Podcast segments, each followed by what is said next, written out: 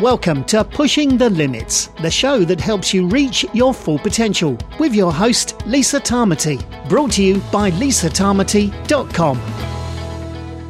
Well, welcome everybody. I'm absolutely excited about this next interview that I have for you today. It is with Dr. Thomas Levy, who is sitting in Miami in America, and he is a board certified cardiologist.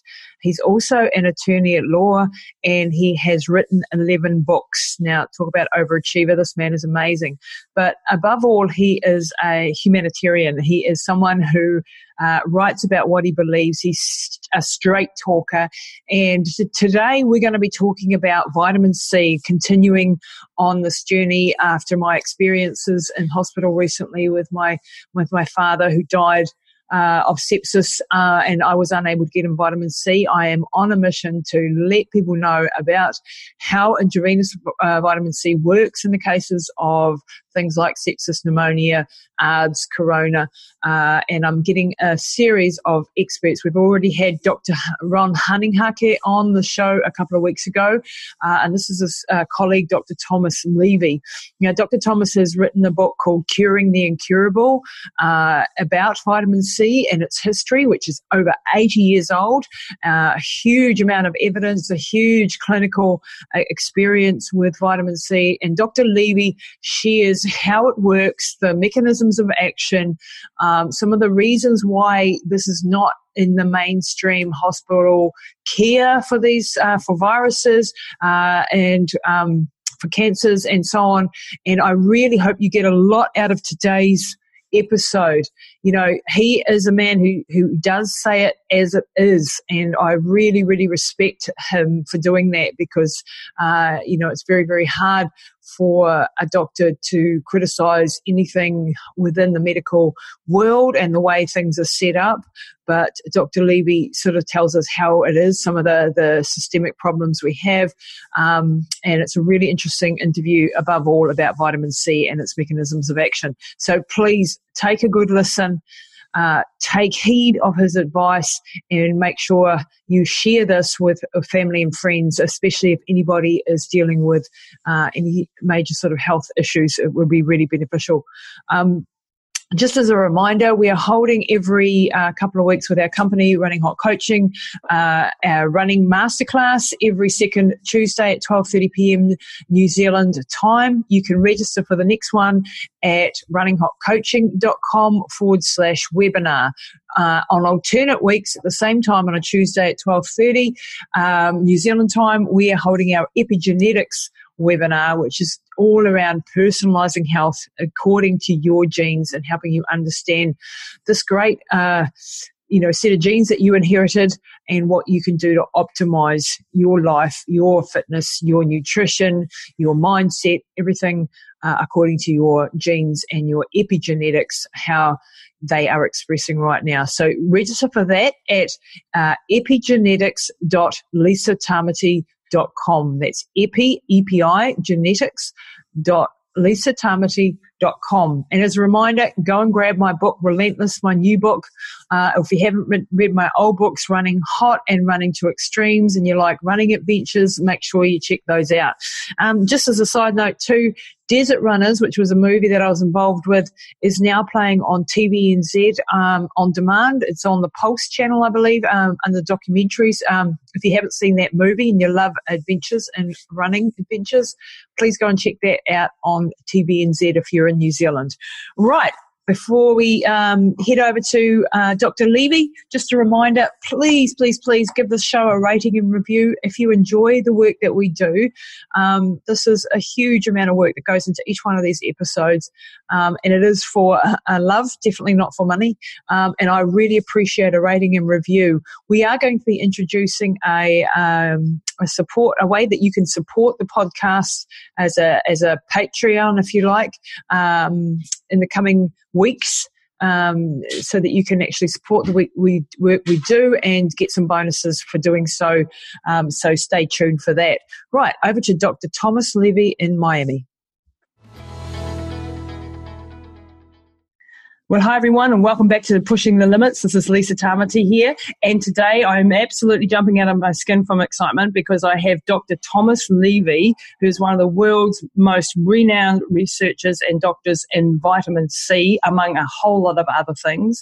Dr. Levy is also a board certified cardiologist and a lawyer to boot. Um, go figure that one out. Um, but Dr.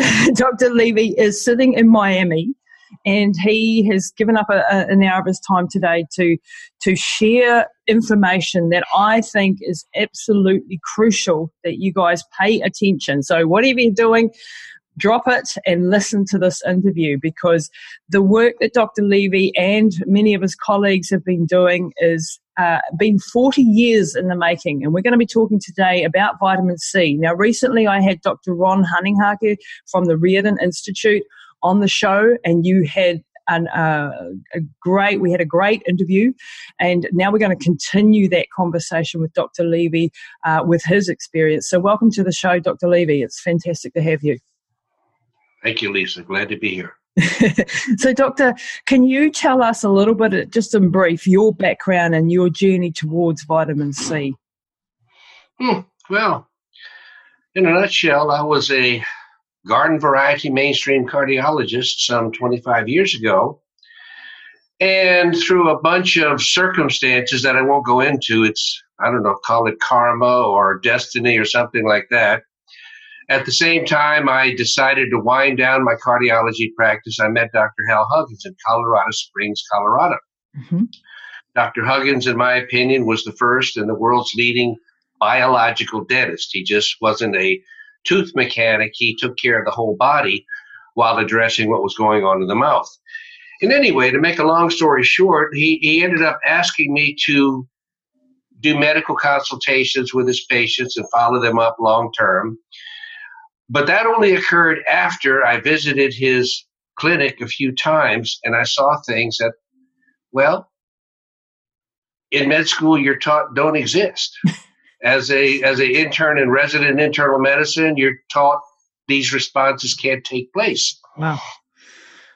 And in addition to seeing just overall dramatic improvement in patients, uh, and I'm not going to say this is routine, don't get me wrong, but I saw uh, a couple patients that had been wheelchair bound with MS for over a year, and they took a few steps at the end of two weeks. I wow. mean, so there was clear stuff going on physiologically.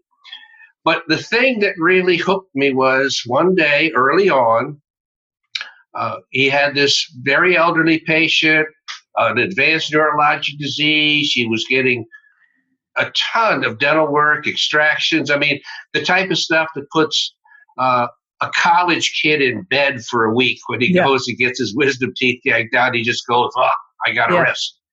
Well, at the end of several hours of this work, this woman was energetic like I couldn't believe. And I said, wow. Something's wrong here. Something. I said, Hal, what's going on? And if you knew Hal, you'd know Hal was a very dry, sarcastic person. I loved it, incidentally. and he just pointed at the IV. I said, oh, okay, yeah, that's an IV, Hal. Thanks. He says, but what's the big, what does that have to do? He said, it's what's in it. Okay. Okay, Hal, what's in it? And he said 50 grams of vitamin C. Wow, 50 grams. And that just came from left field, smacked me between the eyes, and I literally, figuratively went rolling across the room. and uh, as the expression goes, uh, I was I was going to believe my I wasn't going to be uh, misled by my lion eyes. I saw something. It happened something was going on here. And at that point in time, that began my research with vitamin C and just about everything else. Wow. So that's the story. And, and this is coming from dentists. So Dr. Hal uh, Huggins was, was uh, very, very famous for making us aware of amalgam fillings, from what I understand, and um, uh, root canals. Um, root I need to yes. go back and uh, read his books after discovering that in one of your lectures and thinking, "Crikey, I've got a heck of a lot of those." Um, so I need to look into those for myself. Absolutely. Yeah, so they've got me a bit worried. I've already spent a bloody fortune on this, so I don't know. Um, but th- so this is a very, I mean, you, you've come from cardiology and internal medicine into this, um, and then you went and did a, a law degree. Um, just to add to the to the uh, achievements that you've had. And then, and I might add, Dr. Huggins taught me more real medicine than I'd ever learned before. So my really my second medical education was the one that counted. Wow. And so this is really important. So, because people, I think, uh, Dr. Levy, and we were, you know, talking previously, a lot, a lot of um, just, just people listening, when you go to your doctor, they are not God and they don't know everything on the planet.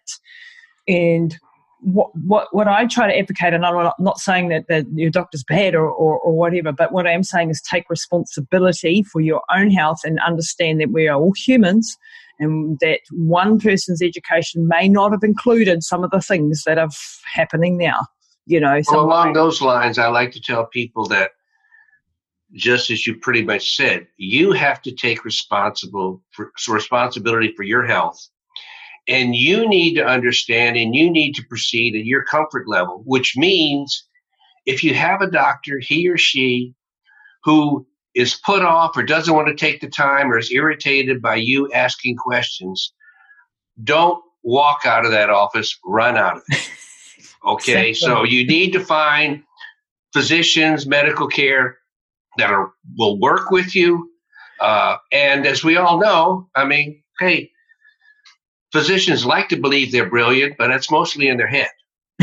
okay, so uh, you know they spend their time, they do their they do their uh, time in school, but in my humble opinion, and I know this is somewhat snide and sarcastic, but I got to say it anyway. I, I find that most physicians view getting a medical degree as the validation that they no longer need to think the rest of their lives. wow. I'm a doctor now. I don't need to do anything else.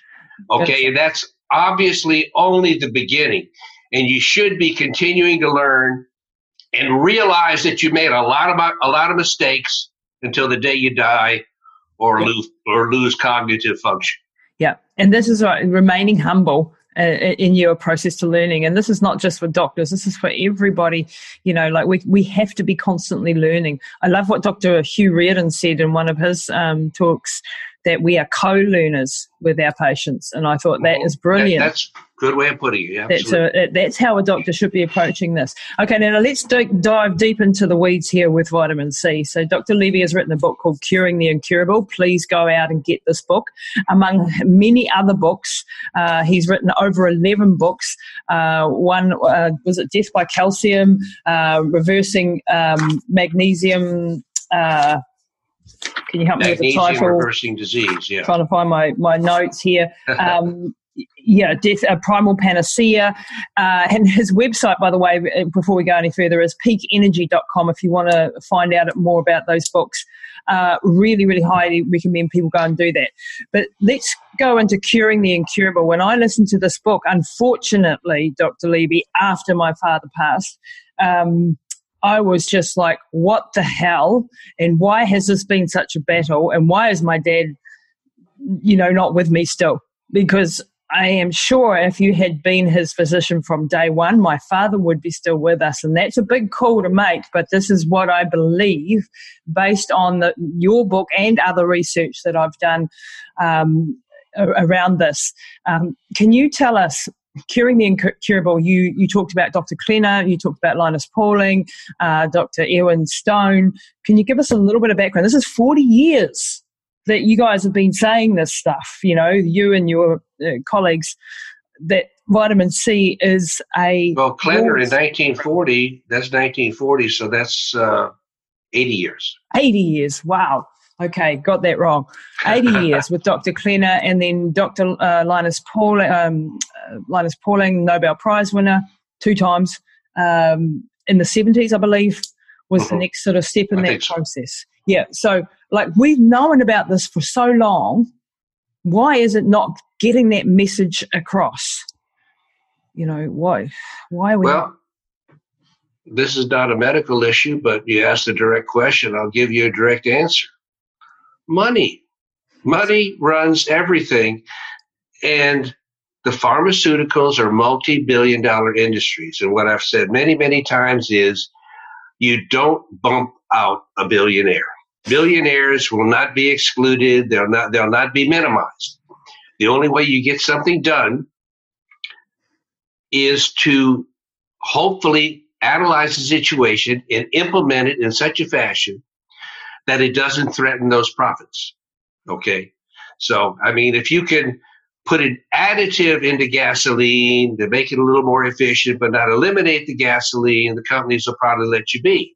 Mm-hmm. But if you come along with something that replaces gasoline, you don't think trouble. the gasoline oil companies are going to take it lying down.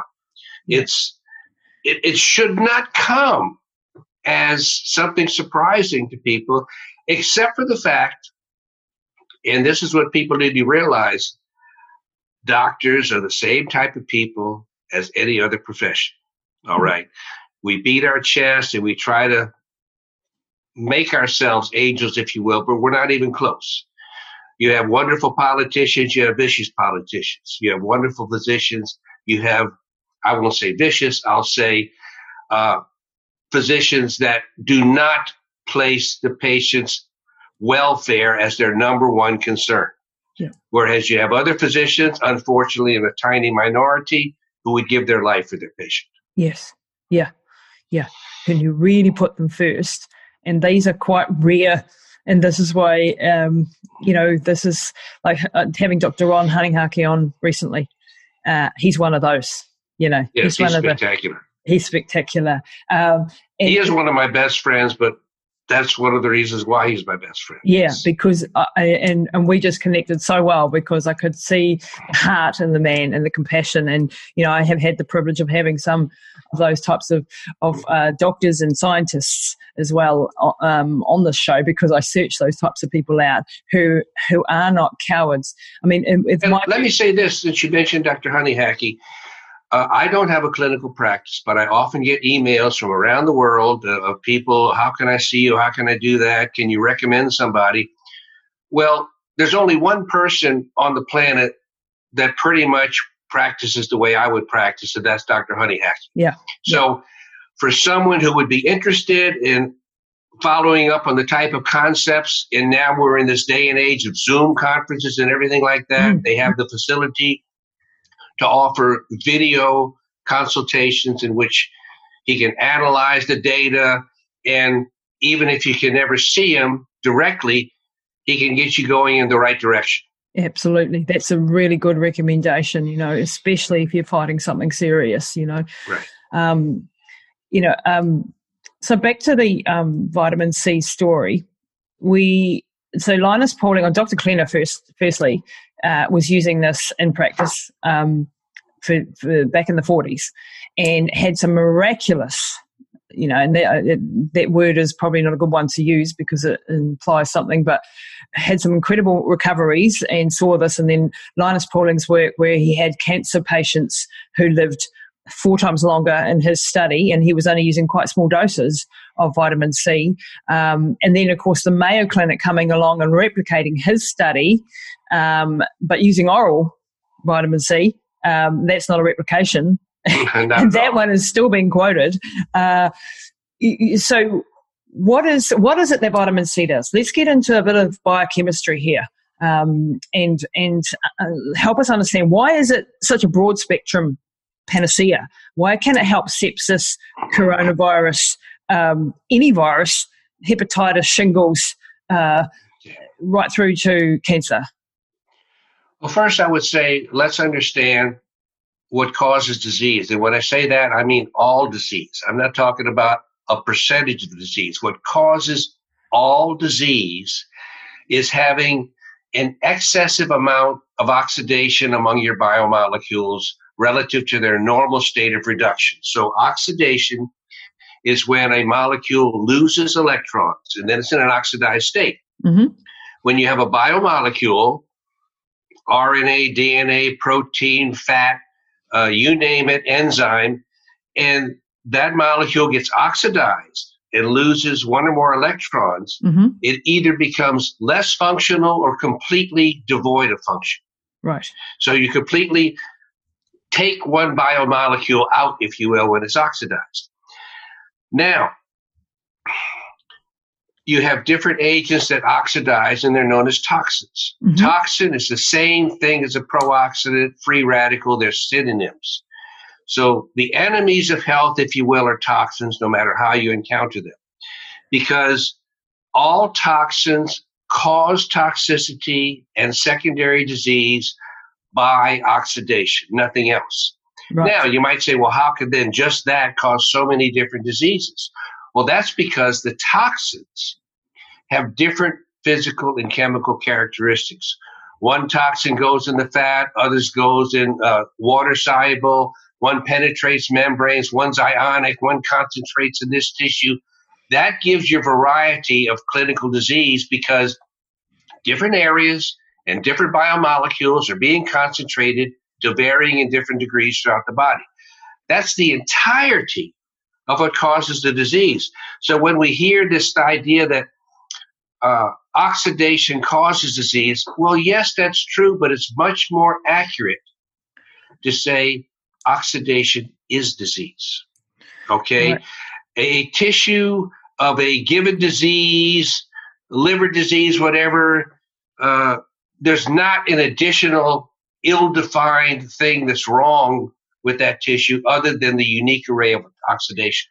Now, having said that, your basic overall goal of therapy is to reduce, in other words, donate electrons back to biomolecules that have been oxidized. hmm And the extent to which you can do this pretty much dictates the extent to which you can either stop the progression, reverse the progression, and in early stages, even resolve chronic disease, no matter what the disease. Right. So this is an antioxidant. Okay, the toxin is a pro-oxidant, an oxidizing agent, and the antioxidant is a reducing agent. Oxidi- a toxin takes away electrons. Antioxidant donates electrons. Now, vitamin C, even though there are many, many ox- antioxidants out there, and they all have positive impact. The thing about vitamin C is, number one, it's a small molecule. Yeah. Yeah. Okay. You can get everywhere. Number two, it's very close in structure to glucose. Now we Mm. know every cell in your body takes up glucose. Yep. So vitamin C tags along and uses the same mechanisms as glucose for uptake into the cell. Right. Number three, each vitamin C molecule can donate two electrons rather than one, so Wow. that makes it doubly important. Uh, number four, it has an intermediate stable state. Uh, we know we talk about how vitamin C gets used up quick, and that's true, but it's sort of a biochemical phenomenon type thing.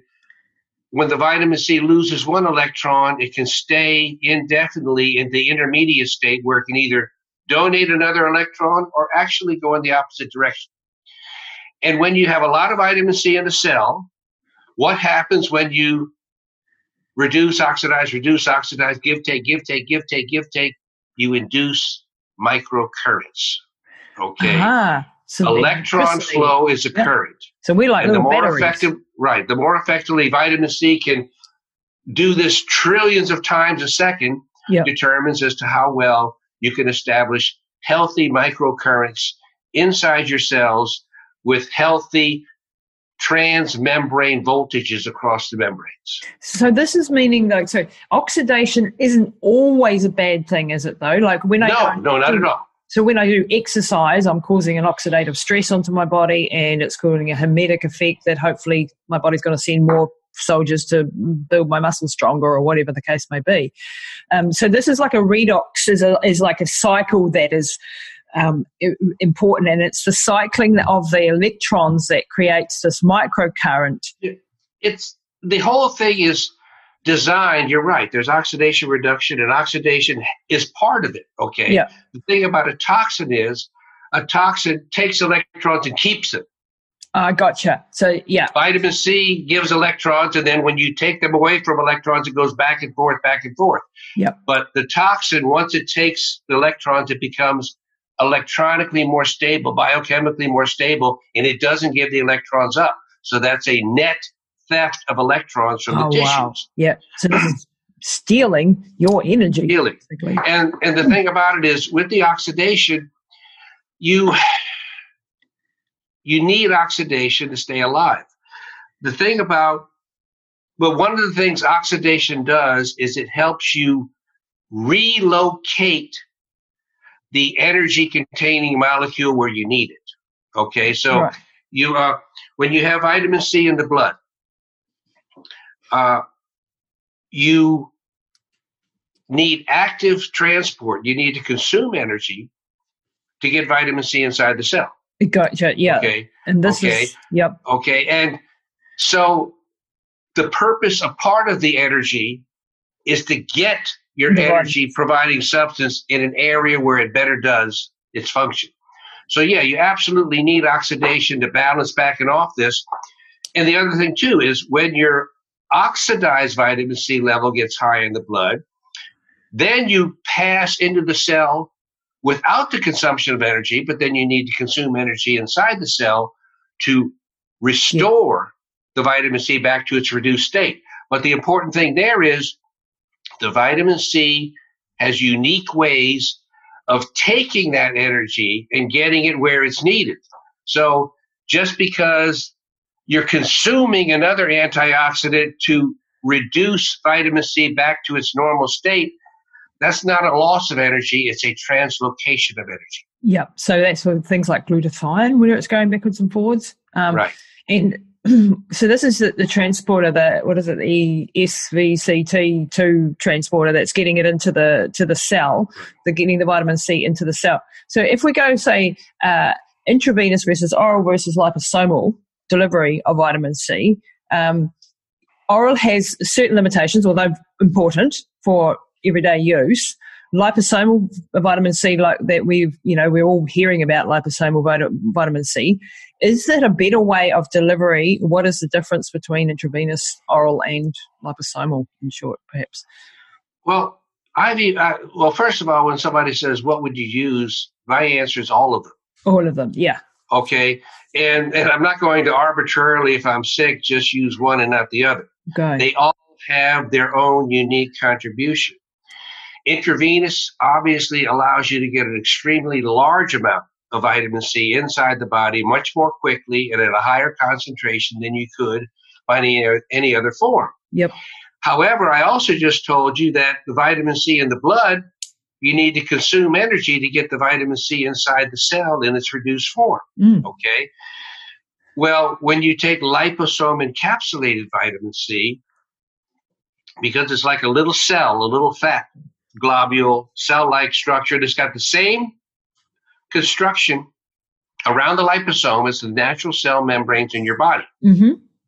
So that gets absorbed almost completely and very promptly in the gut, unlike the other oral forms. Yep.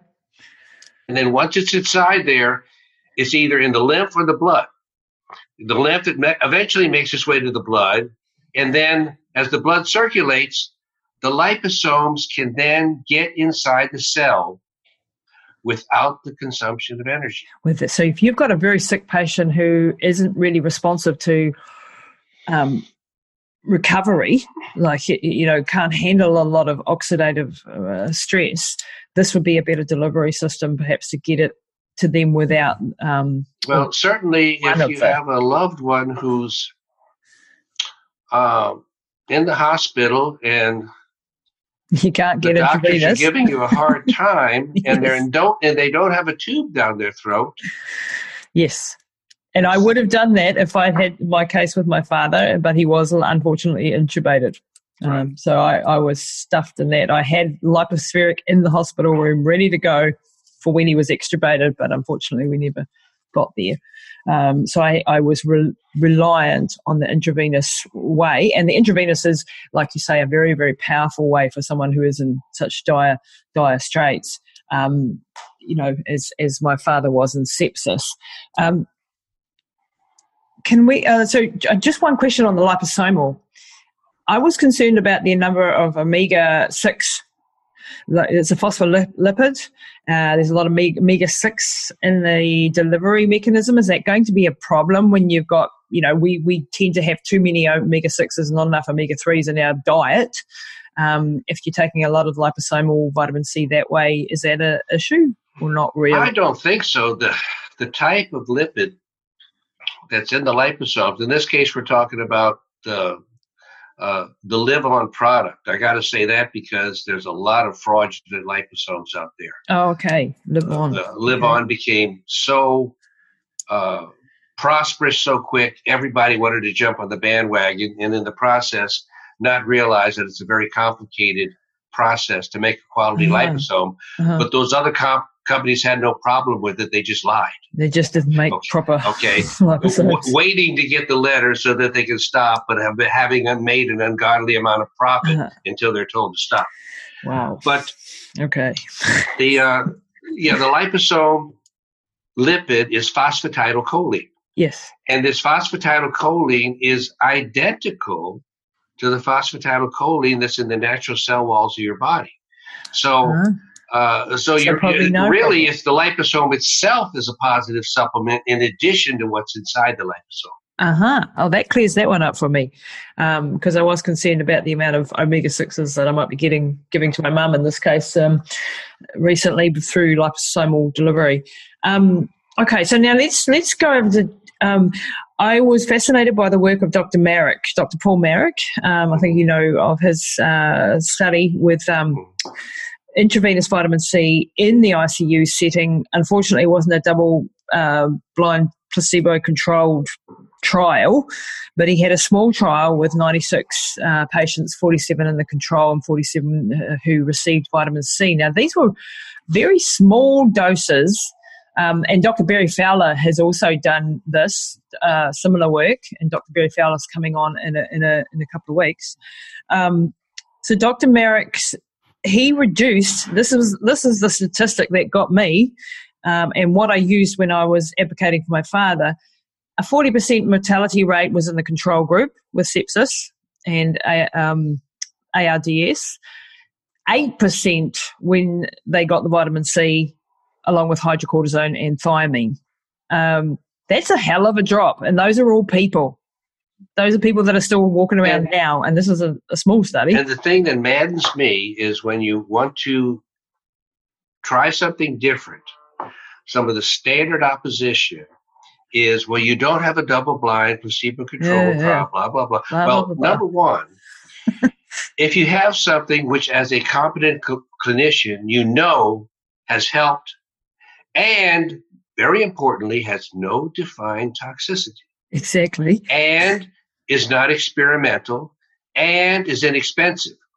The only time the trials that you're talking about are warranted is when you're using a drug that has the potential to have a great bit of positive effect, but also has the potential downside for negative side effects. So you need to balance one against the other.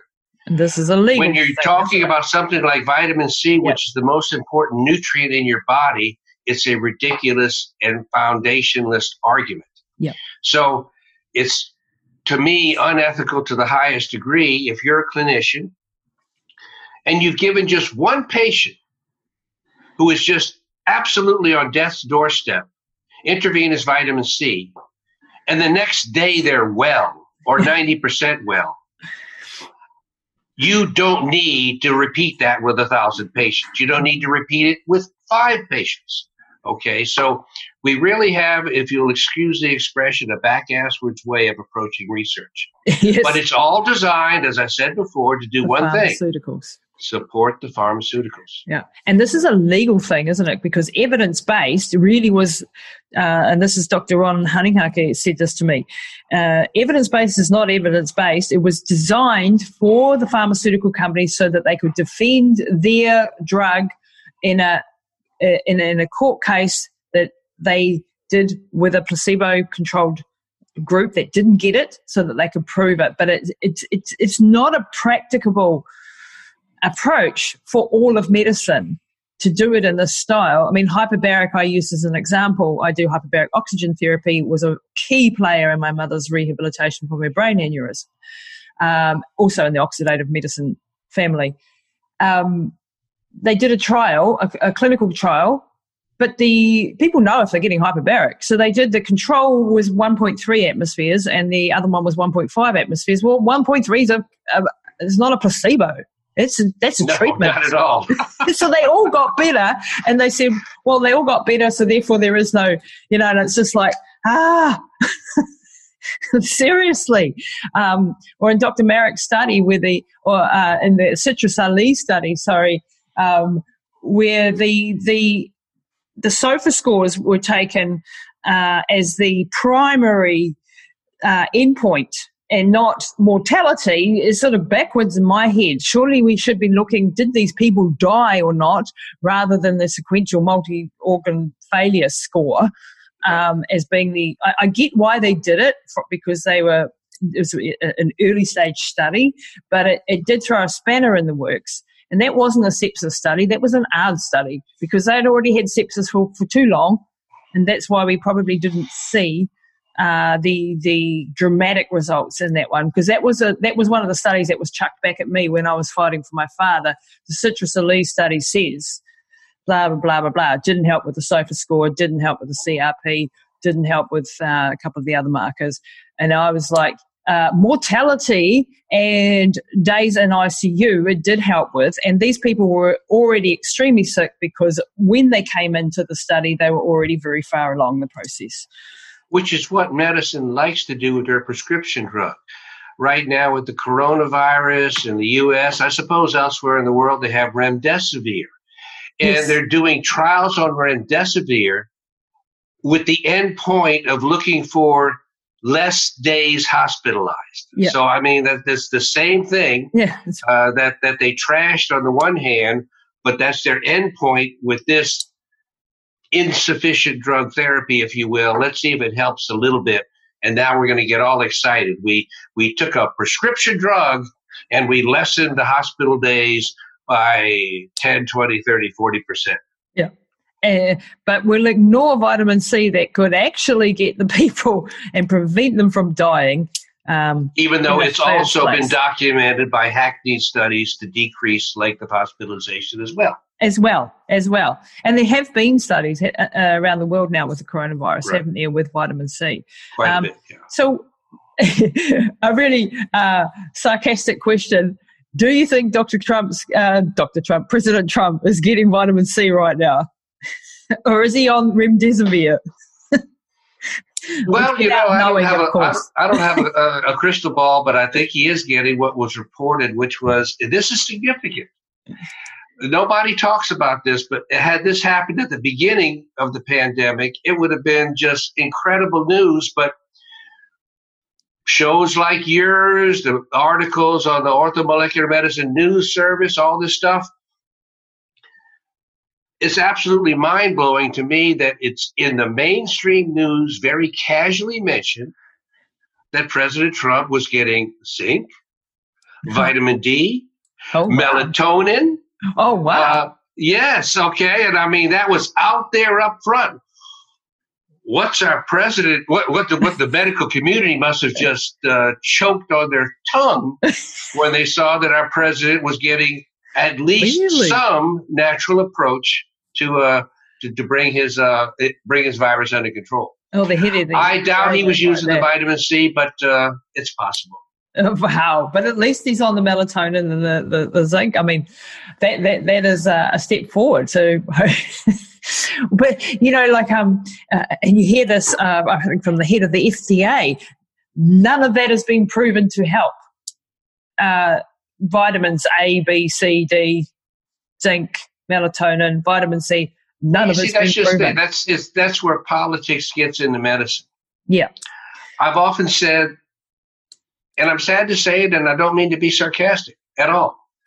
There's more politics in medicine than there is in politics. Yes. yeah. You have you have a better chance of a politician giving you an honest statement about a controversial issue than you have uh, a drug representative or a physician representing a drug company giving you the straight poop about a drug. Yeah. Uh, what you just said, and they'll say it all the time. There's no study this. There's no study that it's a bald faced lie. What, Yeah. what can you say beyond the fact that they're just lying? Now, let me say, let me backtrack from lie. I should say they're telling something that's wrong. Lie means intent. So I can't tell you whether it's their intent to lie. Like I know I'm Mhm. telling you something that's wrong. But there's no question that most of the time they're just telling you something that's factually not true. And I dare say most of the time a deliberate lie. and it, it's, it's it's ignorance. I mean, you know, when it, No, nothing wrong with ignorance. Nothing wrong with ignorance. But they won't go and look at the damn studies And there you go. I mean, ignorance you know? can be remedied because ignorance doesn't mean you have to have a closed mind. It just means you have a mind that hasn't been exposed. Yeah, I mean, like we, you know, this with the stud- uh, with the situation with my father, I had the studies. I was working with doctors outside who were helping me get the studies, present the studies, and they said, "Don't want to see them. Won't be presenting them. All we're worried about is is it legal, and whether our staff are not trained in doing vitamin C infusions, and whether we are allowed to do it." It was not about the, the clinical Well, in New Zealand, it's a registered medicine. and not in the hospitals. I was told point blank it is an unlicensed medicine in our, our I local think hospital. I'm not sure, but I think you can you can say that was another lie. yeah, A lot of times, the pharmacy they'll they'll lie like anybody else. It's something they don't want to do, and so they'll just toss it aside. Oh, it's not allowed. Yeah. Until you take the law book and Yeah. stick it in their face and say you're wrong. Stop lying. But you, you know, as a lawyer and as someone who's brilliant, can do that. A loved one who's fighting for their family, who hasn't slept in two weeks, who doesn't Right. know about the law, is buggered. To be quite fair, you know, um, and and so this is yeah why I'm doing these these interviews because I want people to be just made aware of this sort of uh, situation. So, okay, vitamin C can help, and we've seen the studies now, um, and perhaps we'll we will link to some of the studies in the show notes with sepsis. And there are uh, uh, who was it? Dr. Berry Fowler said use this analogy just in the states. Two 747s of, of people are dying every single day of sepsis who don't need to be dying, who are crashing into the ground. Basically, that number of people are dying daily in the States alone, let alone the rest of the world, from sepsis, which could be drastically uh, helped with uh, intravenous vitamin C. Um, do you think, uh, like Dr. Marik in- included thiamine and hydrocortisone, is that a necessary uh, additive or a beneficial additive to, to that protocol, or is vitamin C the key player here? Yeah, no, they're not necessary at all. That's not to say they didn't have a positive impact. I mean, like when people ask about supplements, so what supplements should I take? And I mentioned something that they, what about this, this, and this? I said, well, those are all good too. But I mean, so, Yeah. but as far as being vital to the response, no. And in fact, predating Dr. Marik's study, about a year earlier, they did a study in Iran, of all places, Uh-huh. uh, with patients with sepsis getting roughly the same dose of vitamin C every six hours, and that was it. Yep. and they got the same response Yep. in mortality rate. Wow.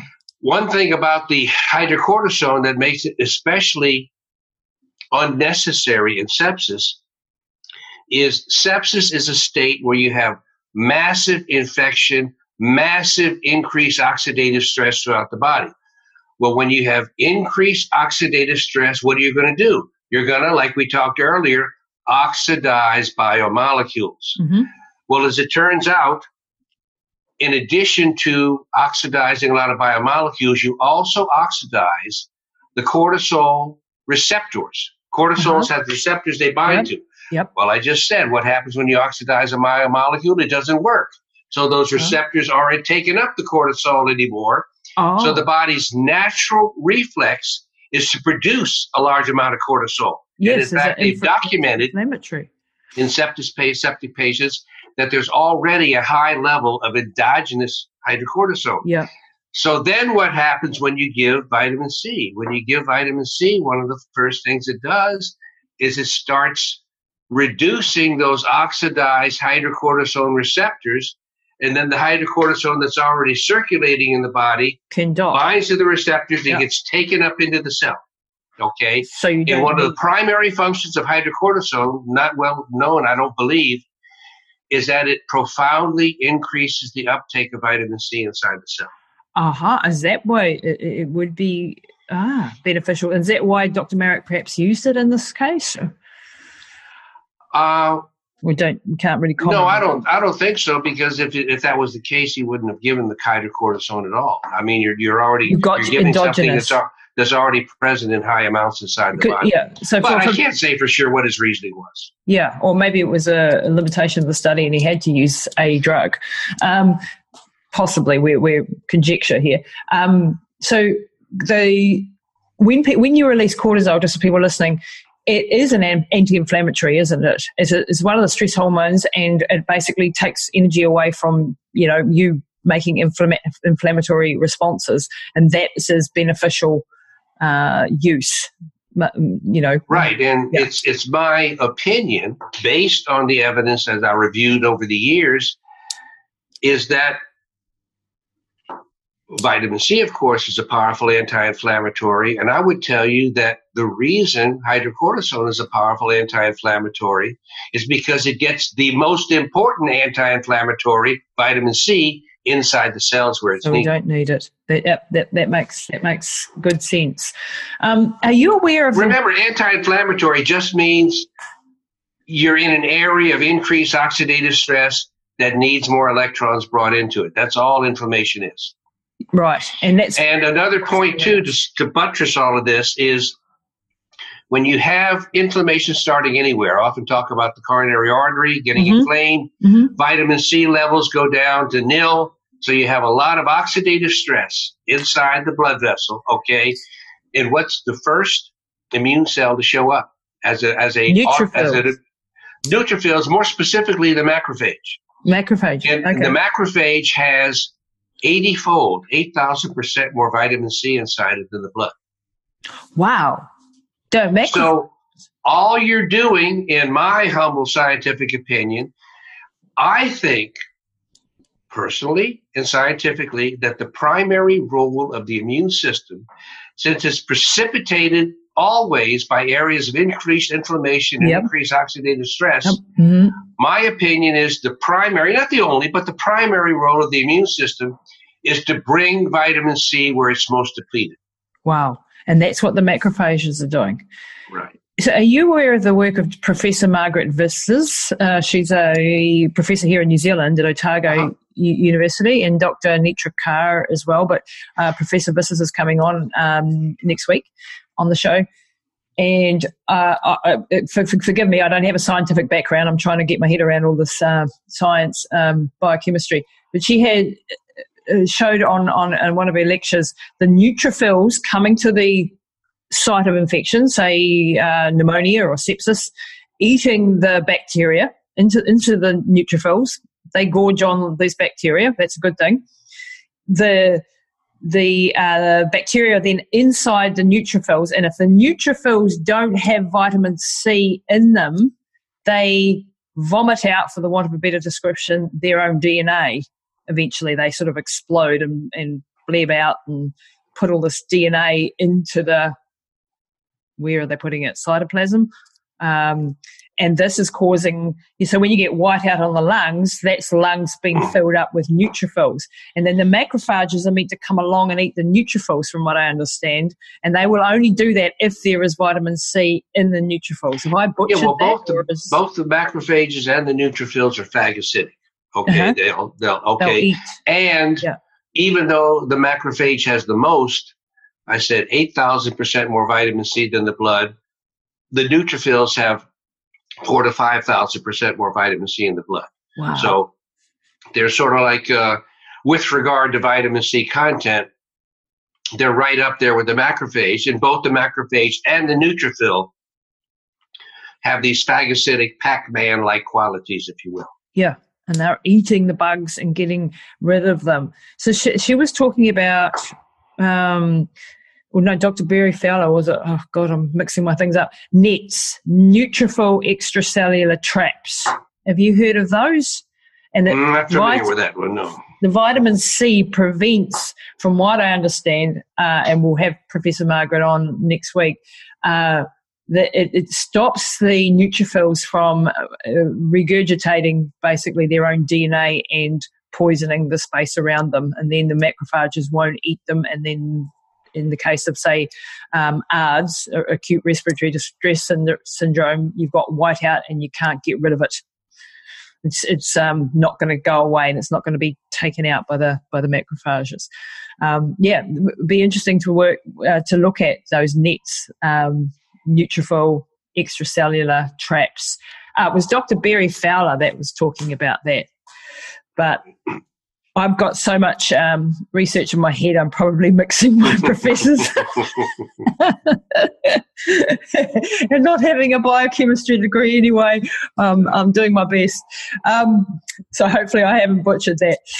Okay, so what should people doing on a practical standpoint? If someone is in hospital with a loved one, they've got pneumonia, they've got coronavirus, they've got sepsis, how can they get their their doctors to give intravenous vitamin C or liposomal delivered vitamin C, what would be your, you know, so they're not in a situation like I was fighting against the machinery.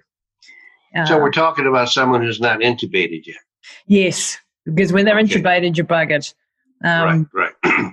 but it, you gave me a couple of things that I never thought to uh, bring into the conversation with the doctors. Um, I brought in the clinical studies. I brought in the, you know, um, the the evidence, but it was, you know, saying to the doctor, "I'm going to come after you and I'm going to sue you if you don't do this because the evidence is there." Um, and draw the vitamin C level, and when it comes back low, this doctor is a nutrient level that's low. Please treat it. Yep. Okay, so get the vitamin C treated. By the way, in my local hospital, they were unable to test it. Okay. So that's just ridiculous. Uh, is it a very difficult thing to test for vitamin C levels? I don't think so. Not that I know of. I mean, you know, it involves a certain technique, and you either have the technique or you don't. But yeah. it's not something sort of exotic or out there. No. Oh, wow. Okay. So anyone who is in that situation, basically, you need to get vitamin C in somehow, and ideally you're having it in six hourly, intermittent, constant levels so that you're, because vitamin C has a very short half life. Can you explain that a little bit? Why the intermittent, like the every six hours, is crucial? Well, it's just excreted that rapidly in the blood once it's in the uh, once it's excreted that rapidly in the kidneys once it's in the blood. You know, like that and then it goes down quickly. Mm-hmm. And that's why you have every six hours so that as it starts going down, you have another bump up so that you more or less keep a, a steady state, which is also why liposomes are so good because once they get taken up inside the cell, they effectively become a long acting form of vitamin C because they're they've been taken out of the area where they can be rapidly excreted. Ah. You know, you're talking about what to do for a patient in the hospital and this would help anybody, but it would especially help with the acute viral infection, the respiratory problem, and the coronavirus. And believe it or not, it actually relates back to vitamin C. And that's the nebulization or inhalation of hydrogen peroxide. Oh, yes, I wanted to ask. Hydrogen peroxide, okay, little known facts. Number one, inside the body and inside the lungs, after it kills the pathogen, you know what's left? Oxygen and water. Wow. That's the breakdown products of hydrogen peroxide. So at the same time, you kill the pathogen, you do the two things that are most important for healing a tissue. You hydrate it and you oxygenate it. Okay. Yeah. Number two is we now know that the respiratory lining of the lungs naturally produces and excretes hydrogen peroxide 24 7 so that you actually have hydrogen peroxide existing already endogenously to protect you against new pathogens that you breathe in. And when you get an infection, wow. that production increases. So all you're doing with hydrogen peroxide nebulization is you're augmenting a natural response. Wow. And add to that the fact that there's been no no infections, pathogens of any type that have been found to be resistant to uh, hydrogen peroxide. Now, vitamin C and hydrogen peroxide. the Fenton reaction, vitamin C goes in, donates the electron to iron, which passes along to peroxide, make hydroxyl radical, oxidize and kill the cell or the pathogen or whatever. Another thing, little known fact that vitamin C does is outside of the cell, it stimulates hydrogen peroxide production. So it causes more produ- peroxide to be produced, which then passes easily into the cell and continues to give the vitamin C inside the cell more fuel to result in the oxidative reaction that uh, kills the pathogen. Wow.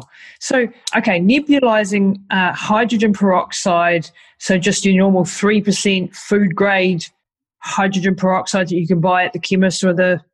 Right.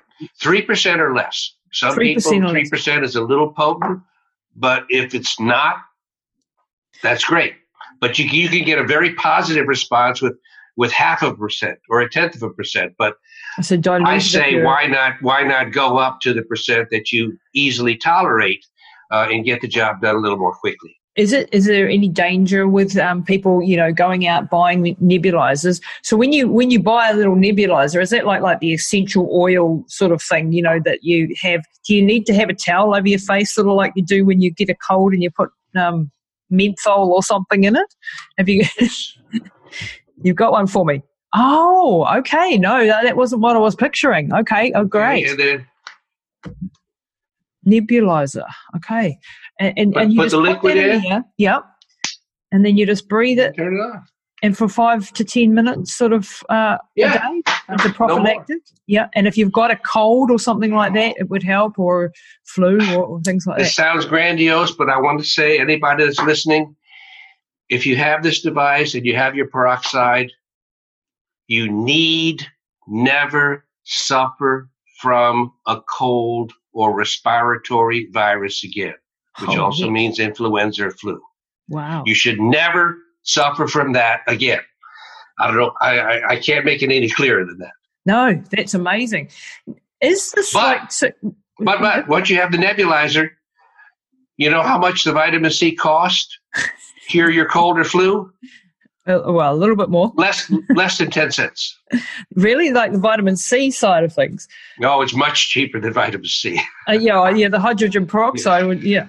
Okay, yeah. so so hydrogen peroxide and vitamin. Oh, C. and if people want protocols or articles, uh, you could give them my email. I don't. I don't try to hide from people who I get all upset and agitated about something. And uh, I mean, I can't do consultations. Yeah. But if people want information, uh, a little guidance, uh, you can give them my uh, email address. Wow. Are you sure? you might no, no problem. No problem. It's wow. been available for many years now. Okay, um, that's that's amazing. Um, what is the email address that people can get you on then, Dr. Thomas? If you well, it's my initials T E Thomas Edward T E last name Levy L E V Y M D T E L E V Y M D at yahoo.com. At yahoo.com. Wow, that's very, very, very generous of you. Um, is ozone, because I, I, have been studying ozone as well, um, I've got a home ozone machine here. Is that. that's related to hydrogen peroxide too, isn't it? That, that yes, it's interesting. Hydrogen peroxide in the hydrogen peroxide, ozone, ultraviolet light, mm-hmm. hyperbaric oxygen therapy. Yeah they're all basically doing the same thing, just but by different routes and different points of access. Wow. I mean, ozone. Well, I mean, I can't. I got to say it for the peroxide too, but ozone is probably, if you had to pick one, the single most potent anti-pathogen agent there is. Wow. You put ozone in the presence of a pathogen, pathogen's it. gone. Okay. Yeah. So, uh, but most of these therapies that I'm telling you about have an equal impact if you apply them correctly. And and of course, the only reason that ozone shouldn't be at the number number one on top of the list is access, ozone machine, physician control. what I said with hydrogen peroxide, uh, you unless you don't it. have uh, unless you don't have current, you can use batteries.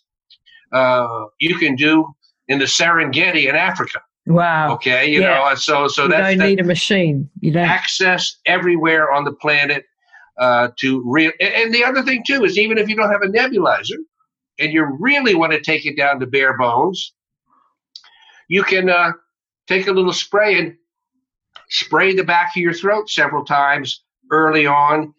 And that will probably do the trick as well, just not as effectively if you've already let it get down into your lungs, whatever the wow. infection is.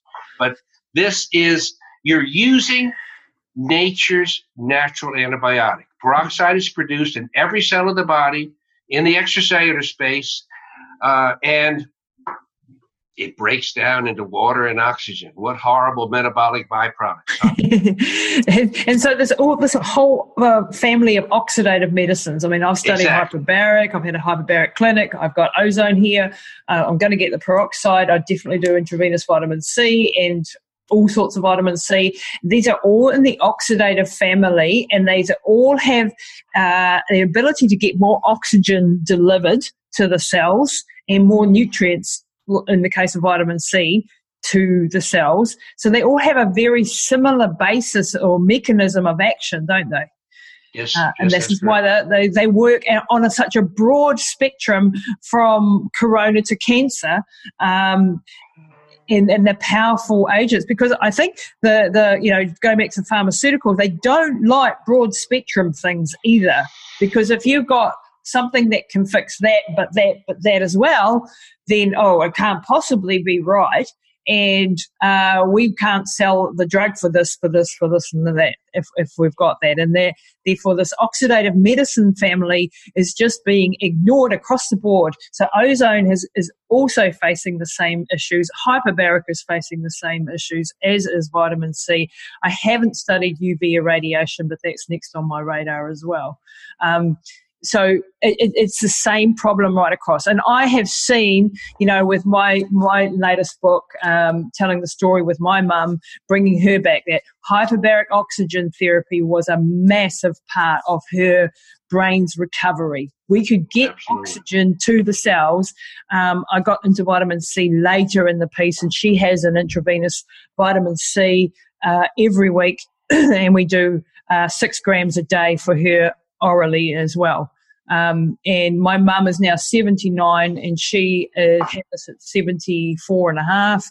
Um, or she's yeah, turning 79. And we were told she would never do anything again, never have any quality of life, put her in an institution, and she'll be gone within a few months, very likely. And I just absolutely refuse to believe this. And not, even though I'm not a doctor, I was able to find all these great things by accessing great minds like yourself, reading the books, doing the hard yards, doing the thousands of hours of retraining the brain and doing the research doing the hard yards. And now I've got my mum back. And so that really makes me what you know want to fight for people to because I get frustrated. I've lost a friend this week to cancer. I've I've lost you know parents um, of of friends a few weeks ago. People, unfortunately, when I go to tell them something and send them off in the right area of research, very often go, "No, my doctor says that's rubbish, and therefore I'm not listening to you." And I'm just well, like, you know. Well, what I just said, let me put a put a little punctuation mark and an uh, exclamation point on what I just said. But if everybody on the planet had access to hydrogen peroxide nebulization and started doing it, there wouldn't be a single case on coronavirus on the planet in a week.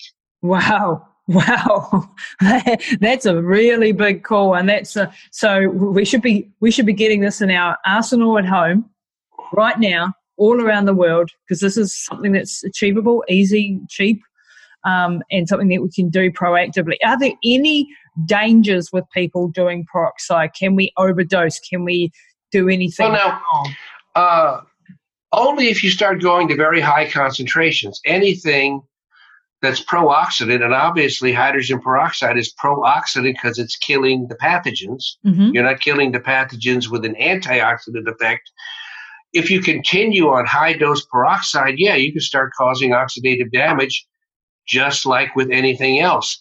But at 3% or below, the only thing you might notice if you're doing too much is you might start getting a little irritation in the nose, a little soreness in the throat. Well, you've really gone too far, but only because you've killed all the pathogens and now you're starting to irritate the normal tissue. Right. So with ozone, it's different. So like with ozone, you can't breathe ozone in. No, no. Because that's you, the only way you can way. take it just about anywhere else, but boy, Yeah. the, the lungs don't like the ozone at all. No. So and that's the the, interesting thing too is I told you about peroxide breaking down to hydrogen and oxygen, uh, water and oxygen. If you if you use an oximeter and you Mhm. run it about 95 and then you start nebulizing after 30 seconds to a minute, you're going to start seeing that oxygenation level go up 96, 97, 98, 99, Wow. sometimes 100.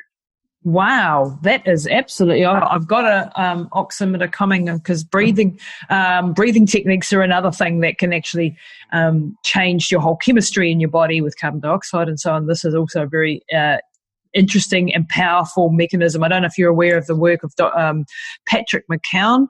Um, a great book, The Oxygen Advantage, and again, it's helping the body use its own mechanisms, breathing in this case. Um, to you know optimize the delivery of oxygen by raising our tolerance to carbon dioxide levels, which has been a very fascinating read um, that I'll be covering off in another episode. Dr. Levy, you've um, just before I let you go, because I know we've we've rabbited on for a fair, fair while and covered a lot of ground. I heard you in talk in, one of your lectures, and I haven't read this book yet. The magne- magnesium reverses disease Mhm. briefly touch because um, uh, and, and the death by calcium book as well um, this was news to me that calcium if we start there calcium we need in the body it's an essential nutrient but if it's in the wrong places uh, we can be running into trouble and this is causing Well, as well It's a toxic nutrient. Toxic Iron, copper, and calcium are your three toxic nutrients. You absolutely need them in low levels, and above those levels, they're all absolutely toxic. Wow. Okay, so every disease cell, I don't care what the disease is, whether it's an infection, toxin, lupus, scleroderma, every disease cell has increased intracellular oxidative stress, which is always caused by calcium. Always wow You increase the calcium, you increase the stress, and then magnesium is the yin and yang. You increase your magnesium, you decrease your calcium. They're physiological antagonists. That's why magnesium is, and this may shock some people, your most important single supplement. yeah I, I Because when I you're magnesium deficient, nothing can substitute for magnesium, and most people are deficient. But let's say you're deficient in vitamin C, you can partially compensate by taking other antioxidants. So when people like to just play, well, what's your most important oxidant uh, uh, uh, supplement? yeah. magnesium. Of Is course, it- I'm going to take vitamin C and vitamin D and vitamin K2 as well yep and iodine, but magnesium is the only one that cannot be substituted for. Well, vitamin D can't be substituted for either, but Yeah. uh, a magnesium deficiency causes many diseases and makes all diseases worse.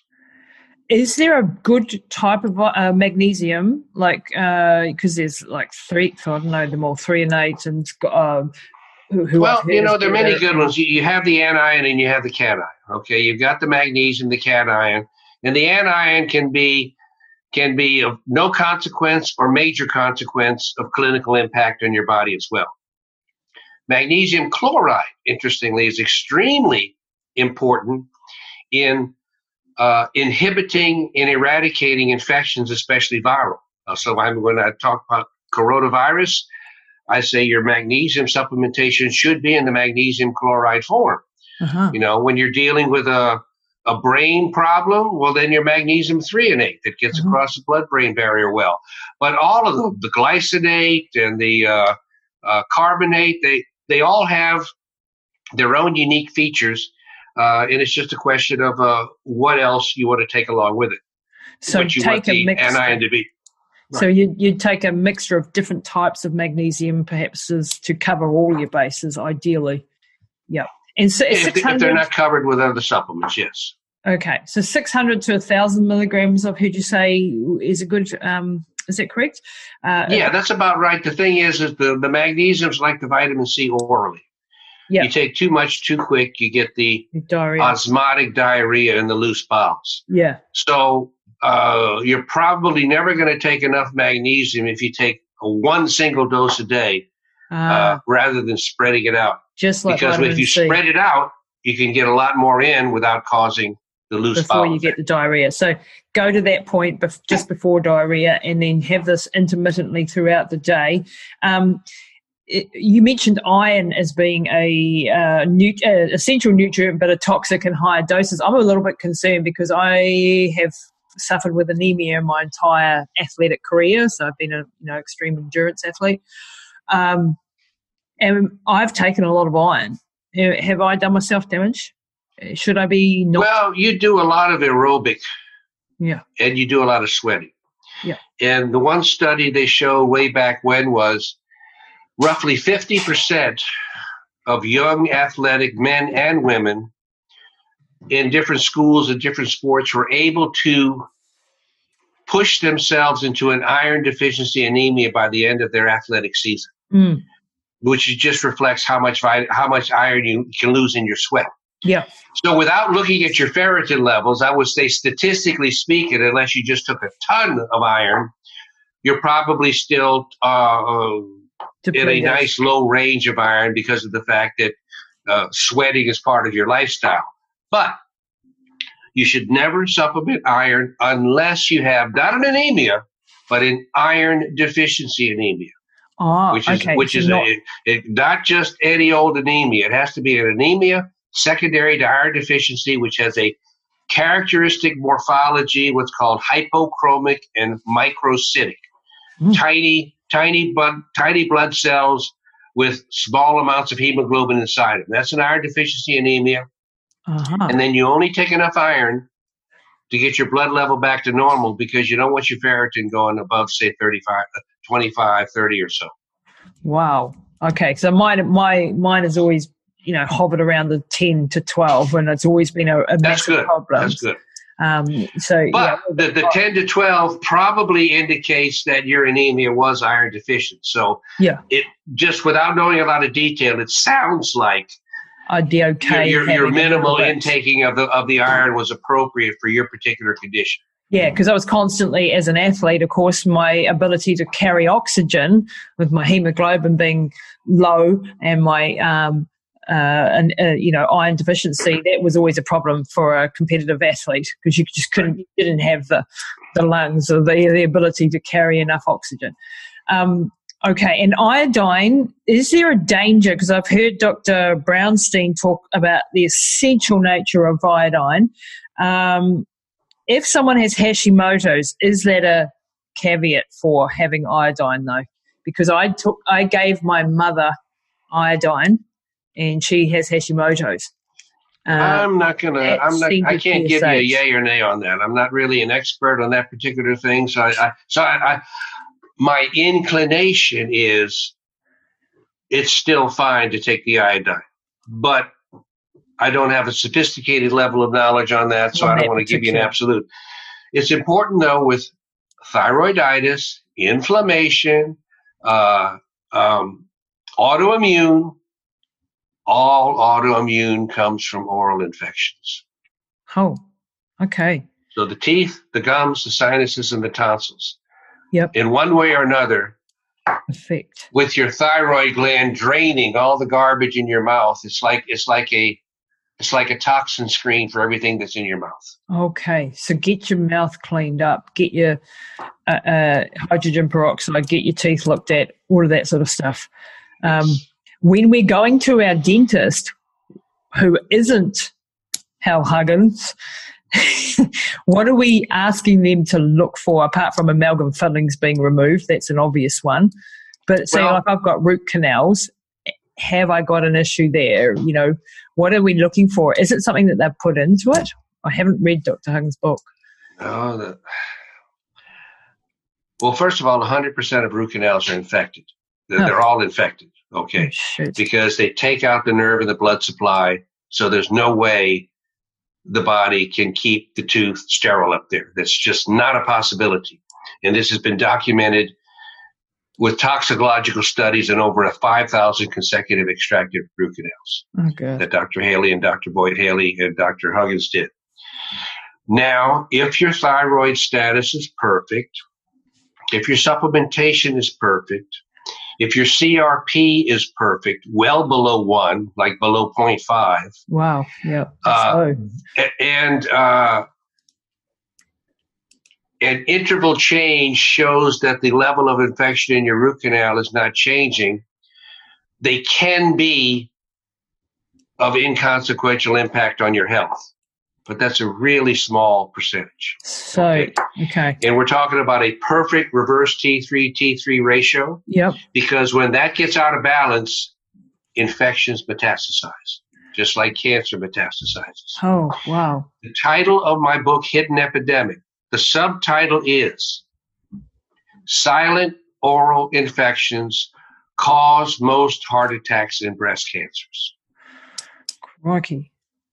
Okay. Yeah. So it's that so you, should, you, send me send me an email. I'll, I'll send you the ebook on that. oh, Uh, brilliant. because what, what you need is a 3D cone beam examination of the mouth because many times even other other teeth can be infected but do not hurt. Wow. Yeah. That, that's got me really concerned because I've got a really, um, you know, I've got a whole lot of um, implants too in, in, in the, in the Well, that, that's that's where the, the 3D would be important too because it could tell you whether the implants are stable or infected. Okay. Wow. So, people, um, Hidden Epidemic, get that book as well. You've got a lot of reading to do after this episode. Dr. Thomas Levy, you've been absolutely amazing. I really just thank you and honor you for your work, the passion you bring, the compassion that you bring. Uh, it, it's phenomenal, and I just wish there were more people like you on the planet. So, thank you so, so much for, for everything. You've got a lot of passion in this too, so yeah, I do. we're doing we're doing it together. yep, we'll, we'll put out. I'll put my two cents in too to Hey. make a difference in this world, um, and hopefully we can make it a better place for people. Um, so if people want to reach out to, to Dr. Levy, uh, his website and his uh, email we'll put in the show notes. The website is peakenergy.com. Go and get those books, Curing the Incurable, uh, The Magnesium Reversing Disease, Death by Calcium, Primal Panacea, uh, The Toxic Tooth. Um, there's so many. There's 11. I can't say them. You probably can't say them. Um, go and get some of them. Start reading, start learning, start educating yourself, and take responsibility for your health. Any last words, Dr. Levy? Well, we touched upon it earlier, but just that people realize, and it's difficult, I know, when you're sick, you're frightened, you don't want to be thinking a lot, you just want to put yourself in the hands of somebody and let them take off with it. All I can say is that's a mistake. Yeah. You, you got you got to collect yourself, deal with your emotions, talk to some family and good friends, start your own research track, and be the captain of your health care. Love it. And that is everything that I believe in and stand for in a nutshell. Take as much control as you ha- can, even if you're not a doctor, even if you don't have a background. We have access through things like this podcast to get the best information and be proactive in your health. Be preventative, not the ambulance at the bottom of the cliff. And if you are in the deep trouble, make sure you are vigilant. Make sure you ask the questions. And if you get pushed back from the doctors, find another doctor if you can. Okay, Dr. Levy, thank you so much for your time. It's been absolutely amazing. Very good. Thank you for having me, Lisa. That's it this week for Pushing the Limits. Be sure to rate, review, and share with your friends. And head over and visit Lisa and her team at lisatamati.com.